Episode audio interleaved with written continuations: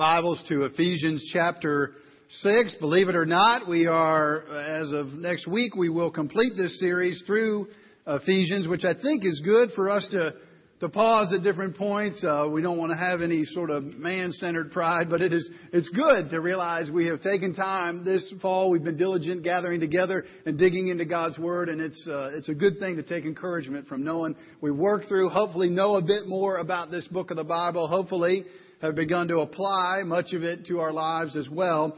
We'll look this morning at Ephesians 6 verses 5 uh, through 9. We have talked about the first, you know, the first three chapters of Ephesians is all about God's grace shown to us freely just because of what He has done, not because of anything we could do. And then the next three chapters of Ephesians is the, the implications or the outplaying of that for our lives. We've talked in most recent weeks about some very practical things about how that plays out in our married lives, how that plays out in our, our parenting and being children.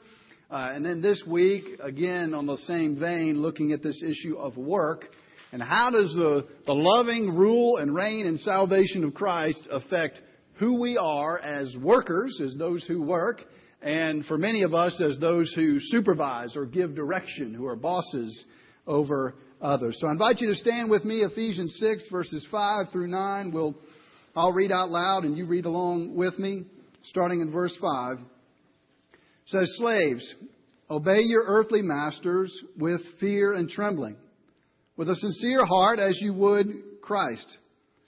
Not by way of eye service as people pleasers, but as servants of Christ, doing the will of God from the heart, rendering service with a good will as to the Lord and not to man knowing that whatever good one does, this he'll receive back from the Lord, whether he's a slave or free. Masters, do the same to them and stop your threatening, knowing that he who is both their master and yours is in heaven, and that there is no partiality with him. You may be seated. And as you do, let's pray again. Oh, Father, we. Uh, we just give you glad thanks today for your word. We thank you for the way that you have been teaching us, and we pray that you would continue to do that work this morning. We need each week desperately to hear from you. We certainly need it this morning in this important matter of how we work, how we work unto you, and Lord, how we give direction to those who may be uh, under us in various capacities. So, Lord, help us this morning to walk in your path and to know what that looks like. We pray in Jesus' name. Amen. Well, about 12 years ago, when Patience and I lived in St. Louis, I was the director of a college summer ministry program. And the way it worked is that we would find an organization, or try to, that was large enough to employ the 15 to 30 students that would participate in this project each summer. And the students, we would provide some living accommodations for them. That would provide their employment and some money over the summer. And then we would do ministry activities, discipleship, so forth during the evening. As we tried to organize this each summer, we ran into a surprising snag. Something that we didn't expect as we went to talk to different Christian businessmen and see if they would provide the employment for a lot of these students over the summer. There was a snag. And it wasn't what you would expect. We thought maybe they were a little bit hesitant. We got some declines from different people because of the fact that they would have a, a, sort of outspoken, even though they were Christians, they'd have some outspoken Christian people working in their workforce and that might cause some difficulty for them. But they said no. Here was the issue. They had hired Christian people before and found that they had been horrible employees. They had been some of the worst employees that they had encountered. And so we had to negotiate, we had to get them to see the benefit of doing this. It seems as we experienced there that some had taken this message of grace and free salvation in Christ, had taken this message of our high and exalted status that is all through the book of Ephesians anyway, and had deemed themselves uh, unwilling to submit to any sort of earthly boss. Uh, certainly unwilling to follow through on tasks and definitely unwilling to follow through on any kind of meaning, menial tasks. As we look at these verses today, we see in fact that uh, we wrestle with maybe some of that same mentality.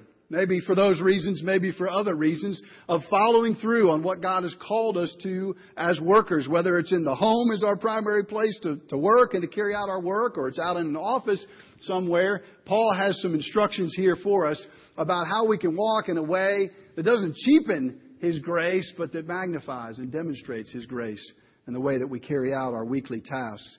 So you can see, if you want to, on your bulletin, you can turn to the back page if you like to take notes. Uh, the main idea, I think, from these verses, and I'll, I'll have to, you know, work our way into it, but you'll see it, is that Christ is Savior and Lord in our workplace, whatever that may be. And so workers and bosses are called to work under Him, under His loving rule and reign. That's our calling that these verses identify. Before we get uh, too far into that, we need to look at one, the, the larger biblical context of work, because these verses talk a bit about work, but we want to look at the larger biblical context. And then also we need, as you probably saw right as we were reading these verses, this issue of slaves and masters. If we're going to start talking about workers and bosses, we need a little cultural background to try to make that connection for us. So let's talk about those two things. First of all, the larger biblical context for, for a lot of us, we may feel like our our work, whatever it may be, is kind of what we do during the day, and our spiritual life is something separate. That's when we go to church, that's when we're doing our Bible reading, and maybe our, our thinking, especially if we're out in the, the workforce in an office and we get a paycheck, maybe our thinking is, as long as I do my work ethically, do it, you know, basically above board, and as long as I give something from those resources to help ministries or the church or missions or whatever, then that's, then I've accomplished what it is that I need to do. We look at the Bible, the picture is much more comprehensive than that. It goes all the way back to Genesis chapters 1 through 3 actually contain three really significant things for us in our work. And many of us spend, you know, countless hours out in the workplace in accounting work or as a doctor or in some office or managing folks. Um, many of, of us here are spending time at home, have a lot of time to work and to be diligent, raising kids and taking care of a family. There's, there's work around us, so we need to hear what the Bible has to say. Genesis talks about a couple of things. One is it shows us right off the bat in the Bible that God is a worker. God is a worker. And we may never have thought of that before, but actually the whole creation story, we're not going to discuss today whether these are uh, 24 hour periods of, of time these days or extended periods of time, but the whole creation story is laid out how? As a work week. And it tells us that God is carrying out this work of creating over six days, and then He rests on the seventh day. We see that picture of God as a worker. And so it's not surprising when we see in chapter 2 of Genesis, man is created. Chapter 2, verse 15 says they took Adam and He put him in the garden to work and to tend it. He created work. This is before the fall. Now we, we, we know about fallen work, and we'll talk about that a little bit. This is before the fall. Work has got a good place in our lives because God is a worker. He's made man in his image, and so we live out some of who God is in working. It's similar, again, last, I'll just point out some connections. Last week, we looked at some, some verses from Second Corinthians, and we saw that God's a giver. His nature is to give. And so, therefore, we are called to be generous and be givers in a variety of ways. Here, too, we see God as a worker. So that's why we're called to work. We're living out, reflecting some of who He is in our work. And then, of course, we see in the third chapter of Genesis, so that's the first two chapters of Genesis. The third chapter, we see something's gone horribly wrong. Sin has come into the world. It affects us in a myriad of ways, but for our purposes today, we know one of the particular curses is that work is not going to be a lot of fun. It's going to have some thorns and thistle, thistles. There's some fallenness now to our work. Okay, so that's the broad biblical background for us. As we zoom in closer to these verses, we see that they talk about some things culturally that we need to understand. Talks about slaves and masters, and you probably already figured out I'm desiring that we would map that on and think we should map that on to our role as workers in whatever capacity, wherever we report to somebody, and map that on to our responsibility supervising other people, giving them direction. Well, how does that work? Well, it'll help us to understand a little bit of the, the cultural perspective of slavery during the time that Paul is writing this. It might, it's, it's not going to probably deal with every question we have, but let's, let's get at some of it. First of all, um, slavery was incredibly prominent in the Roman Empire. Millions upon millions of people in the Roman Empire uh, were uh, slaves of various sorts. They, some of them came through wars and were captured, countries that were captured and people that were captured. Uh, some of them were treated certainly harshly, but a lot of them were treated well because they were something that was important. They provided productivity for the household that they were a part of. So it wasn't uh, always a brutal enterprise. Uh, a number of them, uh, this might surprise us. We think of it in terms of sort of menial tasks or, or maybe issues of uh, agriculture that they might be involved with when we think about American slavery.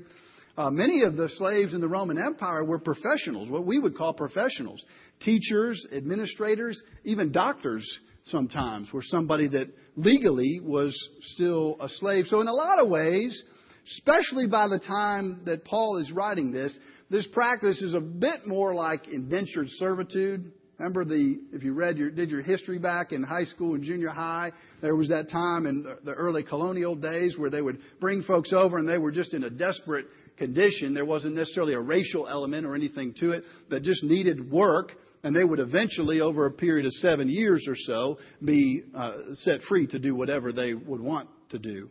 And there's a similar practice, essentially, that's going on in the Roman Empire. And lastly, we see in the book of Philemon, it doesn't, it doesn't seem in these Ephesians verses that Paul is trying to suggest any grand alteration to this, this whole plan at the time. But in the Philemon, book of Philemon, we see that Paul is saying, hey, this, this maybe isn't the best arrangement. We need to look to change this if we can. Okay, so that's kind of the bad news, I guess, culturally. The interesting thing then, in light of that, is that Paul challenges the culture in a number of ways. First of all, by saying that slaves, servants, workers, whatever you want to call them, by speaking to them, by addressing them. He says there's an important, you have an important function. I'm going to speak to you and tell you it's important to God how you do this. It's not just a sideshow, it's very important. In doing that, he's also indicating their, their full participation in the body of believers. They were part of the church. So he's saying you, you have this status before God. And he recognizes the responsibilities of their supervisors to them. So in this way, we're seeing again, and we'll get to some specific application here in a minute, we're seeing again this principle that we've seen the last three weeks at least, that uh, God recognizes uh, an equality of status. Galatians 3.28 says there's uh, neither male nor free, nor, male nor female, slave nor free, Greek nor Jew. We are all one in Christ. Says all of us have this high status because of what Christ has done. And yet the Bible is at the same time not afraid to differentiate between roles. There are bosses and there are workers. And that's part of how life works. That's part of what we're called to in life. So how does this relate to us? How does it play over to us? Again, I would say that these, these verses offer some good counsel for us as workers the counsel it gives to slaves, servants, is good counsel for all of us in as much as we report to somebody above us, and it gives good counsel for those who are supervising others as well. All of us as workers, let's talk about ourselves as workers at first. All of us are flawed. None of us, however much we've done in the workplace, however many promotions we've achieved, uh, all of us are flawed. All of us wrestle with laziness, all of us uh, probably wrestle with the right attitude towards our boss and other people around us in the workplace. Uh, all of us fall short in this area. It's interesting. I saw that a, uh, a 1983 uh, study was done. So this is a number of years ago, but I'm sure we could map it over to today. A study was done, it was published in the Wall Street Journal and carried out by Princeton, and they did an evaluation of workers and some of the practices that they engaged in at work, a variety of things they were evaluating that would be uh, unethical, taking a little bit extra here, doing this over here. There would certainly be unethical practices. And of course they were intrigued by the fact that this was much more common than they might have anticipated, so they published those findings. But perhaps the most interesting thing for our purposes today is that the people who named the name of Christ, who were in that study and survey, were just as likely to engage in those same practices as folks who did not, who claimed no religious allegiance.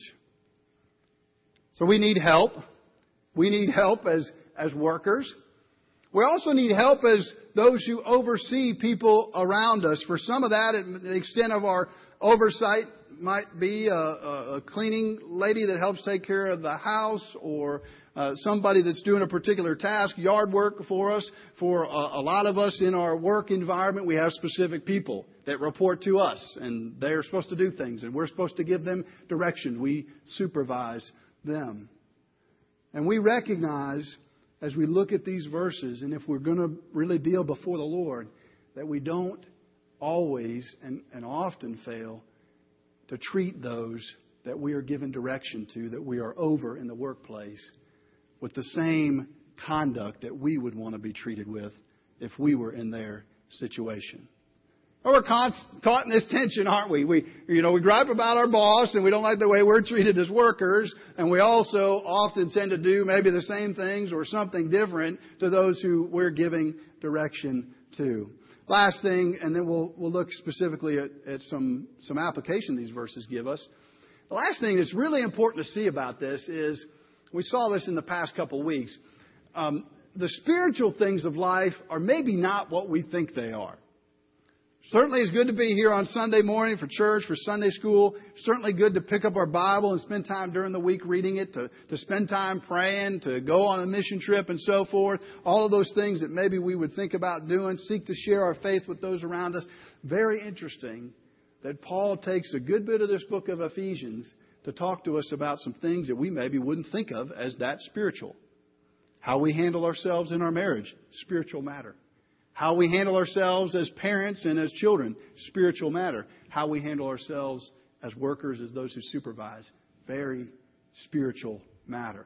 So Paul is taking these two things that through our culture and through our own thinking we have divided far apart, and he is bringing those together. So you feel some tension.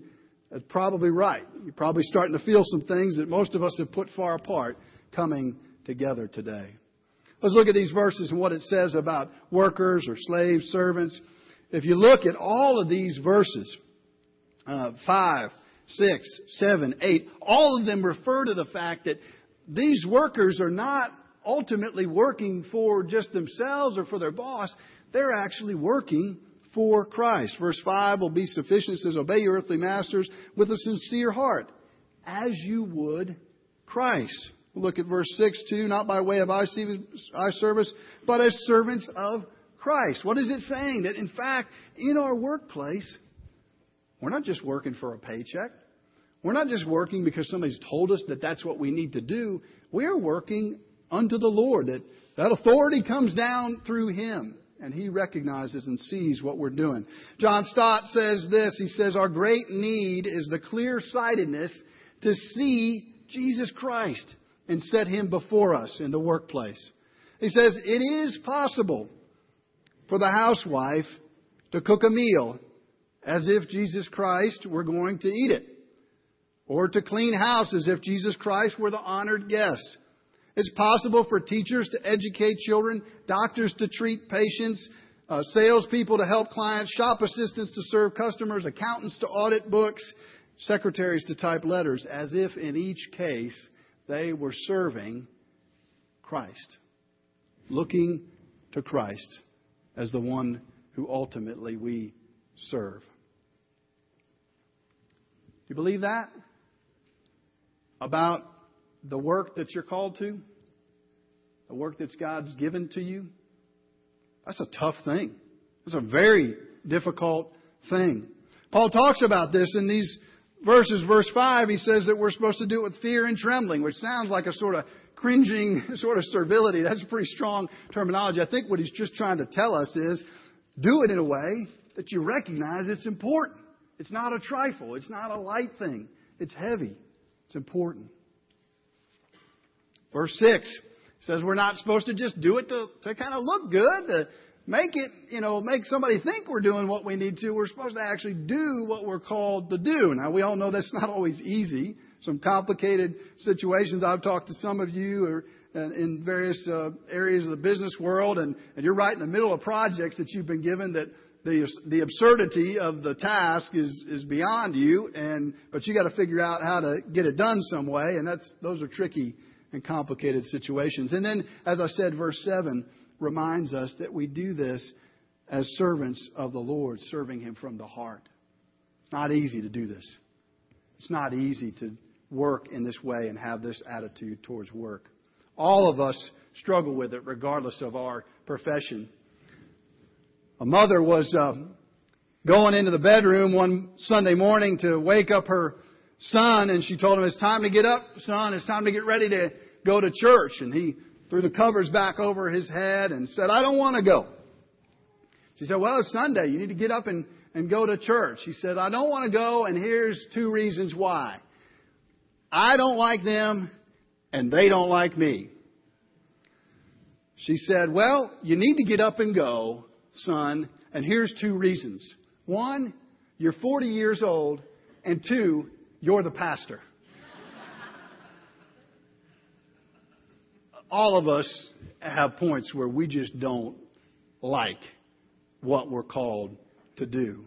And Paul is telling us here that at least one way we begin to address that, certainly we see what Christ has done for us, that He's laid down our lives for us, that we're called to reflect Him in this world, and so our life's not our own anymore, and that should provide encouragement for us to start to live in a different way. But we, we also just do it recognizing that this is an opportunity. this is an opportunity for me to glorify Christ, to really serve Christ, even if it doesn't seem like it's something I want to do. When we start to do this and actually live this out, it's interesting. Again, reading the you know the Gospels and the, the epistles that, that Paul has wrote, written as well is always interesting because he anticipates the responses that we have. We know we're kind of on track because one of the things you're going to say, and I would say too, is yeah, but what if I do this and it doesn't get me the promotion. It doesn't get me the praise. And a lot of times, maybe doing these things in these verses means that people around me who are lazy, people around me who are unethical, they're actually going to move on by me. What, how do I deal with that? Real interesting. Paul knows what we're wrestling with. He says in verse 8, he says, knowing that whatever good one does, this he'll receive back from the Lord, whether he is slave or free. God sees. God knows. He doesn't miss it.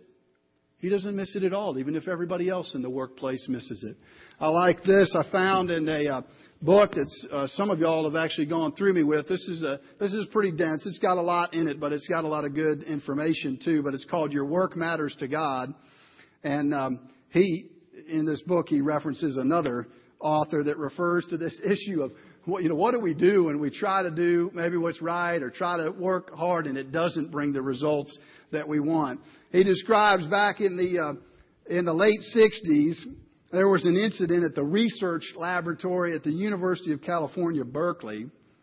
A young man who was doing research, working very diligently in the lab, literally went crazy came out of the lab one day and began shouting to people who were around him, Stop! Stop! You are getting ahead of me. Stop! He was feeling the pressure of working hard and people getting ahead of him. And listen to what this author says. I just find this fascinating. He says, simply stated, people are getting ahead of you all the time. While you're at your desk, people at the gym are getting ahead of you. While you're at the gym, people at the office are getting ahead of you. If a friend gets a promotion at work, she's gotten ahead of you. If a colleague reads a book you haven't read, he's gotten ahead of you. The entire U.S. swim team has gotten ahead of you. while reading this book. Everyone is getting ahead of you. He says, uh, he he's saying sarcastically, he's speaking sarcastically, he says the beauty of this con- concept, or we would say the detriment of this concept, is that it can be applied across the board. On the road, drivers of more expensive cars have gotten ahead of you. Watching TV, all the writers and actors and TV crews have gotten ahead of you. At Marine World, the dolphins have gotten ahead of you. He says, if you want to, basically, if you want to go crazy, he says, always judge yourself and your intrinsic moral worth in terms of specific achievements as compared to others. Always judge any situation in relation to how much the people involved have gotten ahead of you and in what ways. You serve Christ, He knows what you're doing. He recognizes He's an impartial judge. He sees everything. He knows everything. So it's actually a beautiful thing to go to work and say, ultimately, I, you know, I got a boss, I have somebody I report to, but I ultimately serve Christ. Last thing these verses talk about for us is they do speak to bosses. And again, I know not, not everybody in here has a specific sort of management function, but a lot of us do, and these verses address it, so I want to speak to that for a second. Verse 9, it's interesting, says, Masters, do the same to them and stop your threatening, knowing that he who is in heaven is both their master and yours, and that there is no partiality with him. Same concept here. Workers under Christ. Recognize Christ is over you. Bosses, don't forget. Don't forget Christ is over you as well. And then he lays it out in three different specific ways that I think probably address some of the main errors we have when we're giving direction to other people. He says, first off, simply do the same to them. Do the same to them. All he's saying here is the golden rule, you know. And we're, if we want to see our sin and our brokenness, look at how quickly, once we get a position, we have so much difficulty treating the others around us as we would be treated. So do the same to them. And then the second thing he says is he says, stop your threatening. Stop your threatening. He didn't, you know, uh, he, he didn't have to have good to great written or all the management books that are out there and popular way before our time and before all those books. Paul reminds us, hey, if, uh, like threatening people and yelling at them and telling them you're going to cancel their promotion or cancel their paycheck, if that's your primary way of leading and motivating people that are under you, probably, probably not the best thing. Probably not too glorifying to the Lord. The contrast to that is, of course, let's figure, figure out ways that we can, because of God's grace working in our lives, encourage people around us, lead them well, uh, serve them in some capacity. And then lastly, he says, referring to the Lord, there's no partiality with him.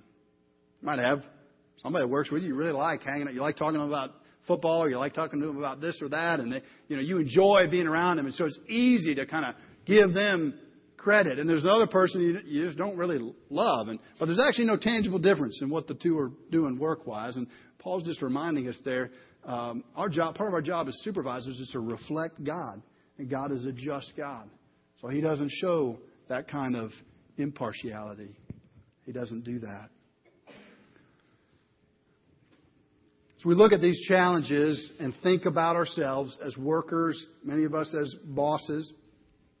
I think one of the most beautiful things is to think about Christ as a worker. Christ as a worker. Because what we're saying here is this is just a, another area that's challenging where we fall short of what God would have for us. None of us does these things the way that we should.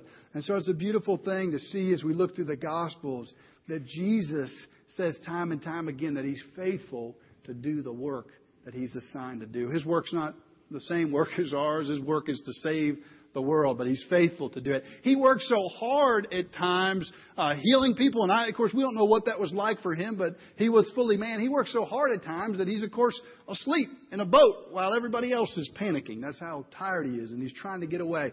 And when he's going to the cross, he's on his knees, and he is straining so hard in prayer, working so hard in prayer on our behalf that, you know, sweat comes out as blood from his forehead. Jesus is a, a worker. He's faithful to carry it through. And so we can readily admit, Lord, I'm so thankful that you do all things well, that you have worked out your plan perfectly for me.